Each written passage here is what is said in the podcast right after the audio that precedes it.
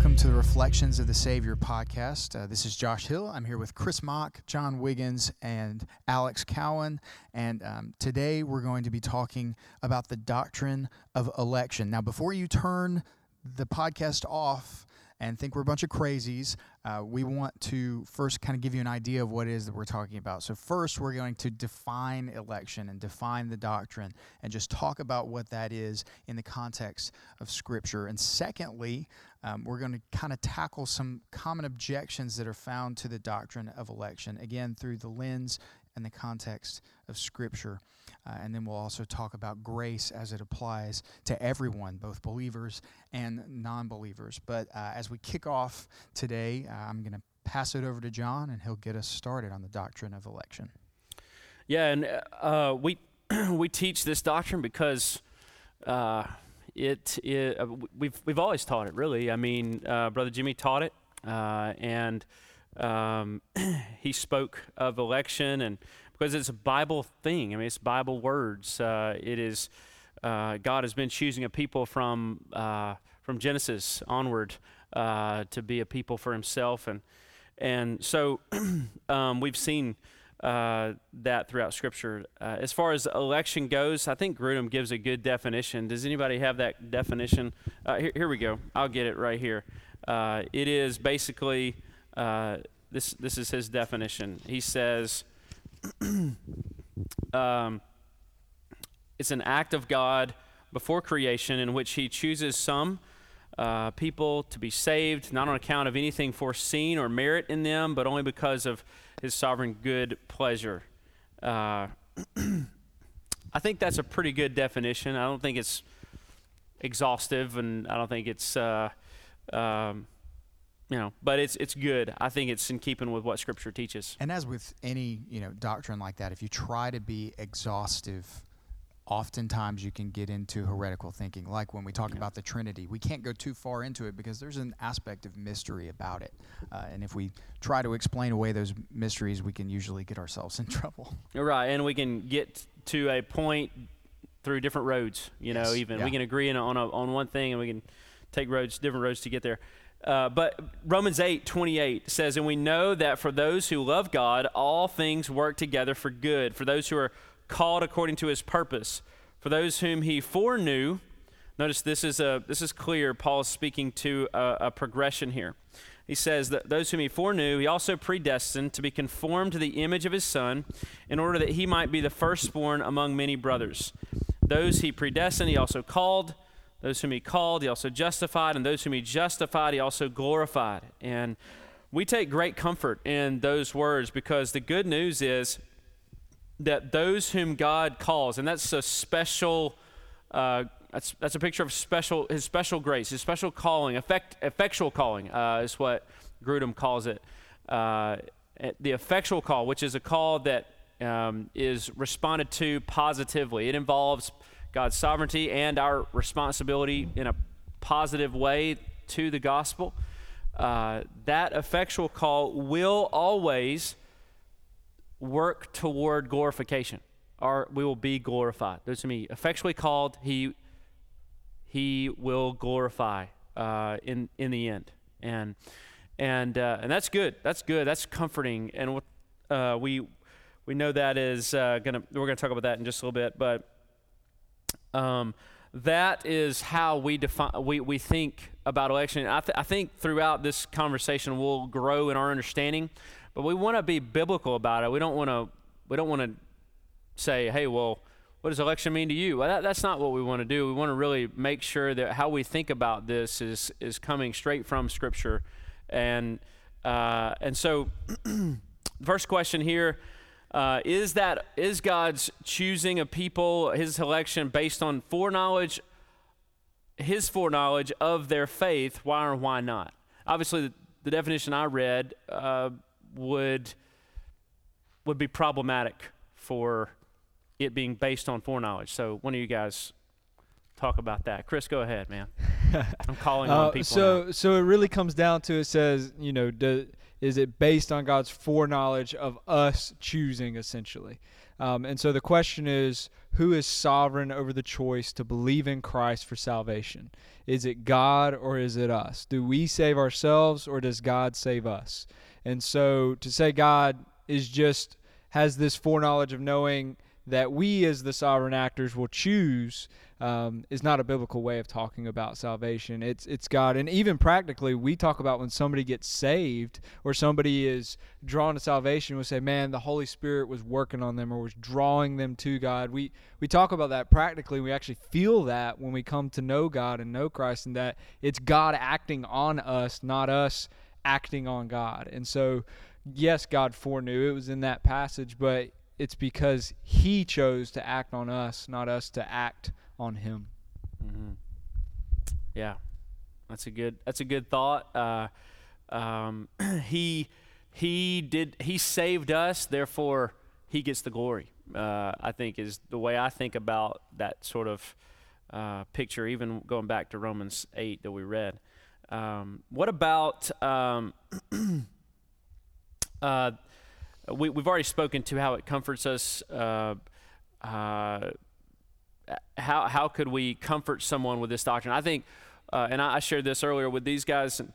You know, one one of the things I remember uh, a a person coming to me and he was really struggling for a good amount of time, and you just saw continue. I mean, his salvation was such a struggle. Um, uh, over the years, it was constantly, you know, he would he was so emotional, and uh, in, he would have a he, he would he would repent of his sins and then and then he would fall into sin or he would sin, or he would have some kind of sin happen in his life and then he would he would go back to God and repent of his sin again and supposedly quote get saved again. Obviously he didn't um, uh, because what we said is if when God effectually calls you, He will in the end glorify you, and there is no one who is effectually called and not glorified. There's none.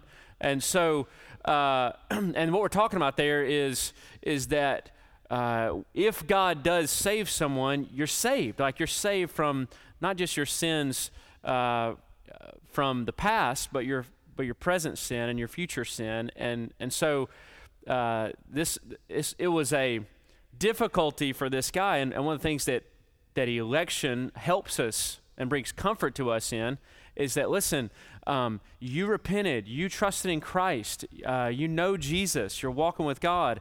Um, He's not going to lose you. He's the one who's sovereign over it. And He doesn't need, Jesus is not going to die again to, to save you. you mm-hmm. know, like he, He's the hero of it all because He came, He died, He was buried, He rose again. And uh, your salvation is, is sure. Mm-hmm. And we can have assurance of our salvation. That's why we have John tells us. Doctrine of eternal security. Mm-hmm. So we believe. I think there's two other aspects that bring comfort, especially to me in ministry, which is preaching and evangelism. Um, mm-hmm. If I did not believe that God was sovereign over salvation, how could I get in the pulpit and preach? Mm-hmm. Because if I believe that me doing a good enough job is going to make other people in that moment choose God, well, what if I make a mistake? What if my application isn't really great that morning? I don't really get people's attention. What if my explanation's off? What if my application's off? What if I don't give a really good invitation and someone never chooses God that day? What if what if I, am so scared in sharing the gospel with other people because I believe if I do, if I make a mistake in sharing the gospel, then then that's it. They're going to go to hell. Mm-hmm. Because when God is not sovereign over salvation, we like to think that we are sovereign over salvation, and therefore that's a huge amount of pressure on us mm-hmm. um, and sharing our faith and preaching the word. Whereas when we believe in the doctrine of election, we believe that God is sovereign over salvation. Therefore, we're just faithful, and God is going to be the one at work. Yeah. Have you ever heard of somebody doing their own open heart surgery and transplanting their own heart? Can't do that, right? Mm-hmm. God removes the heart of stone, gives us the heart of flesh. Mm-hmm. And yeah. so He's not going to remove the flesh and give us a stone again. Mm-hmm. Um, mm-hmm. That's just not who he is, and so we, that, and that's the yeah. way the Bible describes salvation: is this total transformation and change, born again, new creation, new heart, new person. Mm-hmm. Born again, yeah, I think that's great words. We go to uh, John three for that, and, and, the story of Nicodemus and Jesus making it abundantly clear. The Spirit moves, however the Spirit moves, you know, uh, and if we're born again uh, we're born again to a new and living hope uh, with a new heart, uh, with Christ in us. He, he comes, he's sealed, we're sealed with his spirit. I mean, this is the language of the Bible, you know, uh, that confirms and gives us comfort uh, in, in our salvation. Absolutely. And as the author and perfecter of our faith, the author, the initiator, the one mm-hmm. who takes care of things, if we place ourselves in that driver's seat for even an instant, um, I mean, the onus for taking care of the car is on us, right? Um, but as the author and perfecter of our faith, as the one who is sovereign, um, the reality is that we can't lose control of something that we never had control of in the first place. So mm-hmm. Christ holds us fast, and we can't pull away from him. He holds us fast. So, uh, as far as if that's the case, then we would we would say that his his grace is given to us not on the not on not because of good things he sees in us. And and so it's uh, in that sense it's not on a condition based in me. It's not uh, god doesn't save a people that are really nice people or really mm-hmm. kind people or really giving people. Uh, uh, he saves us by his grace to good works. And we will do good works because of his grace but we don't we don't get his grace because we did good works. Uh, and I think that's that's what we we're seeing in in this next question. Uh, and, and, I think it's uh, um, it, it's a you know it, it's it's it's Abraham is the one who comes to mind. And I think of Abraham as a pagan who was uh, you know worshiping false gods. Mm-hmm. And what did God do? Well, he he he called Abraham, mm-hmm. and he effectually called him because mm-hmm. Abraham responded positively to that calling, and he, uh, and and because of that, uh, he, it was his faith was a, uh, his righteousness was accredited to him because of his faith, right, and accounted him because of that, and so uh, that's what we say when when we think about. Uh, this picture of, of this unconditional kind of this, that phrase, sometimes a hot button word, but, but it really just means that God didn't save me because I'm nice or kind or benevolent. He saved me because He's gracious, mm-hmm. and uh, and that's that alone. Um, uh, and that's the basis for uh, His choosing is is uh, His grace and glory. What we we said earlier. What are some things that kind of people say to refute this? Because, and which I think a lot of them have their roots in pride um, and not being autonomous from God uh, what, what are some things that you typically hear people say? I'll, uh, one, I'll let y'all respond to some of these. If election's true, then evangelism is meaningless. That's what some would say. I think Alex handled that one pretty well just a minute ago, talking about how if the onus for evangelism and salvation is on us, that's a lot of pressure that, quite frankly, we can't bear. I mean, if if we share the gospel incorrectly or give one little thing, you know, why would we risk sharing it wrongly and someone not getting saved? That seems to be even more of a yeah. Election seems to be the opposite. It seems to give us the confidence in mm-hmm. sharing the gospel. Mm-hmm. Yeah, yeah, yeah. yeah. Ju- just as God in creation was sovereign over the physical things He created and chose to, for whatever reason, make a sun, this giant nuclear reactor in the middle of our solar system, which gives light and heat and energy that's the way he chose to bring those things about in our world. The way he chose to bring about salvation is through us as his instruments to share the gospel. And so it's a command and a call for us and that's how God does it is through us mm-hmm. sharing the gospel. So um, the, the, belief in election it, like increases your your calling your understanding of that command that you are the one god has chosen to go and do this you're an ambassador um, you're the one who's been given the ministry of reconciliation by God to go and to do. Mm-hmm. Yeah, I, I think the economy is of salvation is kind of seen in the in the parable of the sower. You know, when when we are the casting of seeds, we are yep. sharing the gospel, and we're throwing that seed, and it is God who makes soil fertile and uh, and and makes hearts receptive, and and it is His work upon the hearts of men that that uh, that does that work and creates fertile soil, and we know that fertile soil always produces. I prayed that right? exact prayer this morning yeah. about someone, you yeah. know, that, mm-hmm. that exact same thing. And, and, yeah. and as we cast the seed, you know, it's it's the seed that is cast as our obedience, sharing the word, and then God through our sharing of the word waters the soil and, and makes the so- soil fertile. So you know, it's it's that idea that we are, like Chris said, an instrument of salvation, far far from it um, being responsible. And I for think it. you see also in when Jesus uh, in in the Gospels, who are his followers? Who are the people he is choosing to be his disciples? They're like the waifs and strays of society. They're the people with no influence on society. They're people who are looked down upon. If evangelism was going to be their ability, you wouldn't choose those people. Mm-hmm. They were nobody would listen to them. They a lot of them were uneducated. A lot of them didn't know enough about the Bible to be rabbis. Therefore, they were fishermen. That's right. And these people were able to change the world for Christ because it wasn't them in control. It wasn't them who were sovereign over salvation. It was God, and God is working through them. So it's a, I think it's an encouragement for us in evangelism that if Jesus can use a bunch of uneducated fishermen from Galilee, he can use us. Why? Because it's him who's in control and it's him That's who's in power. You know, when some people say that election means that we do not have a choice whether we accept or, or, or do not accept Christ, and that's not the case. Uh, We we obviously uh, we we know that human responsibility. Our, we have a responsibility, uh, and and apart from somebody responding to the gospel, they will bear the punishment for their sin. They will pay for their sin in full uh, by through the wrath of God. But uh, but the the the reality is. Um, you know, there are. I think the question for me after that moves to what about the person who's never heard? Well, obviously they they need special revelation. They need the gospel. Uh, they need this, this. They need sowers sowing seed, right? I mean, um, and uh, because it's only through the seed of the gospel that people can will repent and believe and.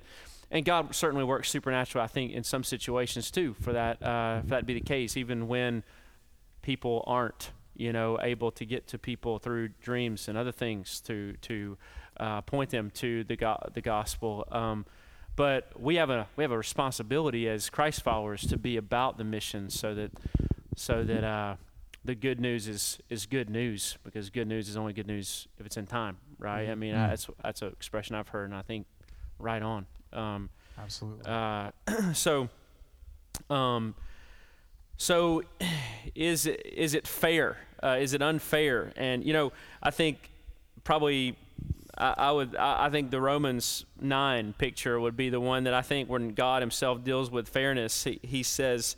Uh, in chapter 9, verse 20, who are you, O man, to answer back to God? Well, what is molded say to its molder, why have you made me like this? Has the potter no right over the clay to make out of some uh, one vessel for honored use, another dishonorable use. What if God, desiring to show his wrath and to make known his power, has endured with much patience vessels, vessels of wrath, prepared for destruction, in order to make known the riches of his glory for vessels of mercy, which he has prepared beforehand for glory, even us whom he called, not from the Jews only, but also from the Gentiles?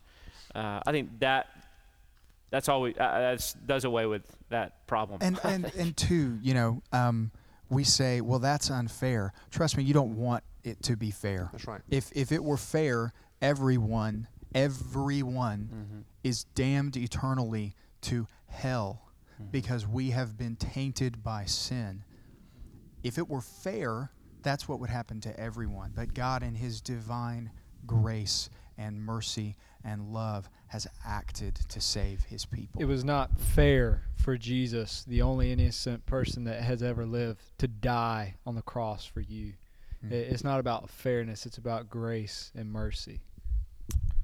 What about the verse that says, uh, and I, I think the question is not worded well here. It's not, uh, the word will shouldn't be used, it should be desire. But the Bible teaches that God desires to save everyone. That's what the Bible says. It's, it's thelema is the Greek word there, which means desire, not will. So the Bible teaches God desires to save everyone. um, and they that's 1 Timothy you know, 2 4. Uh, so we know that everyone's not saved. There's no universalists in this little tr- this square here uh, of conversation that that believe that everyone's going to get saved. Doesn't matter if they believe uh, in the finished work of Christ or not. You know, so we, we don't we don't believe that. Um, so, what is the deal then? Uh, if God desires to save uh, everyone, is He incapable of that? Uh, I would say um, certainly that's not the case. Uh, he is powerful and mighty to save, and he is capable of, of anything. In fact, Scripture says he does what he pleases, right? So how is how is he does what he pleases in Isaiah fit into God desires everyone to save everyone, and yet he doesn't he doesn't do that.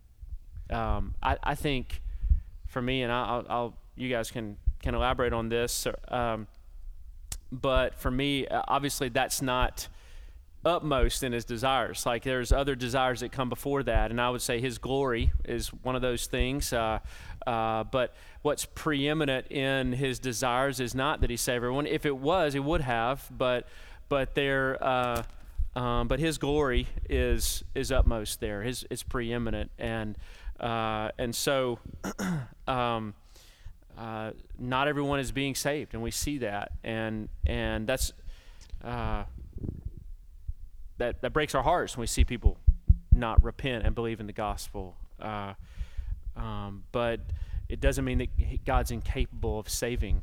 Uh, it simply means that what's upmost in the affections of God and the desire of God is His His glory, uh, and and He gets glory. He's going to get glory. He's going to, um, whether we respond or not. Um, that's what Scripture says. I think in Romans nine best. You guys can elaborate on that mm-hmm. more. it's similar to Second Peter, which says, uh, "The Lord is not slow to fulfill His promise, as some count slowness, but is patient towards you." not wishing that any should perish, but that all should reach repentance. Mm-hmm. Yeah. Very similar language there to Second Peter. Sure. Yeah, and and I think that speaks to the heart of God. You know, mm-hmm. I mean, God's heart, His love for people. He does, does He does He does yeah. want you to repent and believe. If you hear this hear this podcast, uh, you know, know this: God desires your salvation. It's it is His heart for for you to know Him, mm-hmm. and to love Him, and to receive the gospel. Yeah, uh, for you to repent mm-hmm. of your mm-hmm. sin. And repent, uh, repent of sin, believe. Um, absolutely. Uh, so, um, so let, us talk about a couple more questions here, and then we'll be done. How is uh, God's love for unbelievers different uh, than love for believers? Um, and I, I, would say it's not very different. Um, that's the question here. Uh, I would say God's love, God made His love known through the cross and all people can look to the cross and know that they're loved and and uh, um, and know that they're loved sacrificially to the, to the, point of death. Yeah, yeah. I mean, no greater love hath man than this, than he lay down his life for his friend. Is what John 15 tells us. Uh, and even more, while we were yet sinners, while we were yet enemies mm-hmm. of God, Christ died for us. That's right. Yeah, absolutely. Romans 5 8 makes that abundantly clear. So. Uh, uh, God has a deep love for all people. Um, uh, does um, uh, what about the command to love your enemies and, and that picture? Uh, uh, like, um, how does that? I think you just you just quoted scripture about how God loves people who are enemies sure, so much yeah. so that He laid down His life. Yeah. So I don't. I think uh, I think it's abundantly clear that God does love those who are opposed to Him, even. Um, Uh, what about um, uh, does an unbeliever do everything sinful? Explain your answer in relation to common grace. What do you think about that, Chris? Uh, have we no. talked about? Sorry, Chris. Have we talked about kind of the difference? I don't think we've elaborated in the of what common grace is. Of what common, common grace. grace, is. Mm-hmm. So can we can we just briefly give a an, a definition for that? Um, I think John John's going to pull open the, the book and talk about that. But I think um, you know common grace is what we see that is grace that is uh, given and applied to all of creation. It is the rain falling on the just and, and the, the unjust. unjust. Yeah, yeah, that's that's, a, that's well said. I and, think that's a good definition. And, you know, um, special grace, or like what John would say, and what Wayne Grudem would say, is effectual grace is a grace that is uh, salvific in nature, a grace that leads to salvation, sanctification, glorification uh, that, that is provided for believers. Mm-hmm. Mm-hmm. We see it in uh, passages like 2 Peter 3 9. The Lord is not slow to fulfill his promise, as some count slowness, but he's patient. Like uh, we see common grace and patience. Uh, mm-hmm. We see it in. Um, living and breathing the air that we breathe, mm. we we would attribute all of that uh, to His grace. Uh, the the not receiving the punishment we deserve right now, right this second. Mm. I mean, uh, for the unbeliever, mm. um, is grace. You know, uh, so that's not, what I would uh, say. Would not be. receiving death, thanatos, uh, mm-hmm. ultimately right away. You know, when Adam and Eve were in the garden, God said, "You shall surely." die and not receiving that death right away, but to quote R.C. Sproul, to live another day and another, and to be clothed in their nakedness, and to be given even grace in the form of a physical death that yeah. would not force them to live in their sin in a sinful world in mm-hmm. perpetuity. Mm-hmm. So mm-hmm. that's common grace. And the question being is uh, does an unbeliever do everything sinful and evil? The answer to that question is no. no I mean, right. there, there, are, there are people who do kind acts, right? You know, mm-hmm. and and we, all the time. we would believers. say there are people in in air quotes are good people. Like yeah. we know people who aren't believers who do good things, who are kind, who we would say, "Hey, this person's nicer than some Christians I know," and that you know yeah, maybe sure. talk like that. So no, people don't do everything as bad as they could all the time, but are we but, bent toward that? Yeah, yeah, and I would say that good to define the different, or make a distinction between the goodness we we kind of see and oh, that's a good deed, so they're good, is fundamentally different from what Scripture says is good. Right. It's, uh, when Scripture says goodness, it is hundred percent like uh, righteousness, righteous, mm-hmm, um, and it's a word attributed to good. And when we talk about good in in the worldly sense, it's the imprint of morality that's left over from our creation. It's mm. what we know in our conscience and when we know in our spirit is good. There's something written on our hearts deep they're, inside. They're still made in the image of God. We're made in the image of God. Mm-hmm. Yeah, that's good. Um, the, but kind of what we talked about earlier was the um, does an unbeliever do everything sinfully and in an evil way? No, but at the same time, all of unbelievers and all of humanity has the capacity to be totally evil, right? um, we don't have the capacity to be, as John was talking about, totally righteous. Mm-hmm. So, like, anybody could be Hitler. Nobody can be Jesus but Jesus. Mm-hmm. So, we, we get into that. Um, you know, when you put it in a way like that, it seems like, oh, well, that's pretty hardcore. But no, I mean, it just is what it is. Mm-hmm. Yeah, I, I think uh, uh, the verses here that come to mind, uh, let's, we'll, uh, um, we'll move to this, this verse in Ephesians 1. Uh, it says in Ephesians 1 3 through 6, um, Blessed be the God and Father of our Lord Jesus Christ, who has blessed us in Christ with every spiritual blessing in the heavenly places, uh, even as he chose us in him before the foundation of the world, that we should be holy and blameless before him. In love, he predestined us for adoption through Jesus Christ, according to the purpose of his will to the praise of his glorious grace with which he has blessed us in the beloved. Uh, I, I, think just kind of a word of summary here from, uh, from me would be you know, we, we, we do see common grace. Common grace is God's patience, it's wrapped up in his patience, it's wrapped up in his, his uh, not punishing sin immediately. It's also wrapped up in, in what every person experiences when they breathe God's air, they live on this earth, and they experience you know, good things in, in that. Uh, um, maybe not in 2020, but you know, every other year. but uh, uh, but but that type thing is what we're talking about there. But certainly, common grace is different from special grace, and and that being uh, for God's God's grace that He uh, that He extends to those who repent and believe in the gospel, and who uh, we know that all of those uh, who repent and believe the gospel, who receive his grace, are people who he effectually called uh, by softening their heart, by, by the new birth of regeneration. Uh, and, um, and those whom he called will be glorified in the end. They will be with God forever. And we know that because he, he sanctifies uh, them until that point. Um, and he perseveres them until that. He's, he justifies us once and for all, right? Uh, um, through the, the shed blood of Christ on Calvary's cross. So uh, that is good. And that and we, we, we see that and we go, man, that offers to me uh, comfort and hope. Um, and hope because if it was mess upable, I would mess it up. but God, who is sovereign, uh, has has accomplished this from from beginning to end. Absolutely. Well, thanks again for joining us on uh, what we know is kind of a difficult topic today. But um, if you have any questions about anything we've talked about today, as always, every week, we'd love to talk to you about it. Uh, we'd love for you to get connected with us um, through our website, through our Facebook page, uh, on YouTube. We have several of our sermons available. Um, but we would love to talk to you. We'd love to get connected with you. And um, until we see you again, we love you and we are praying for you.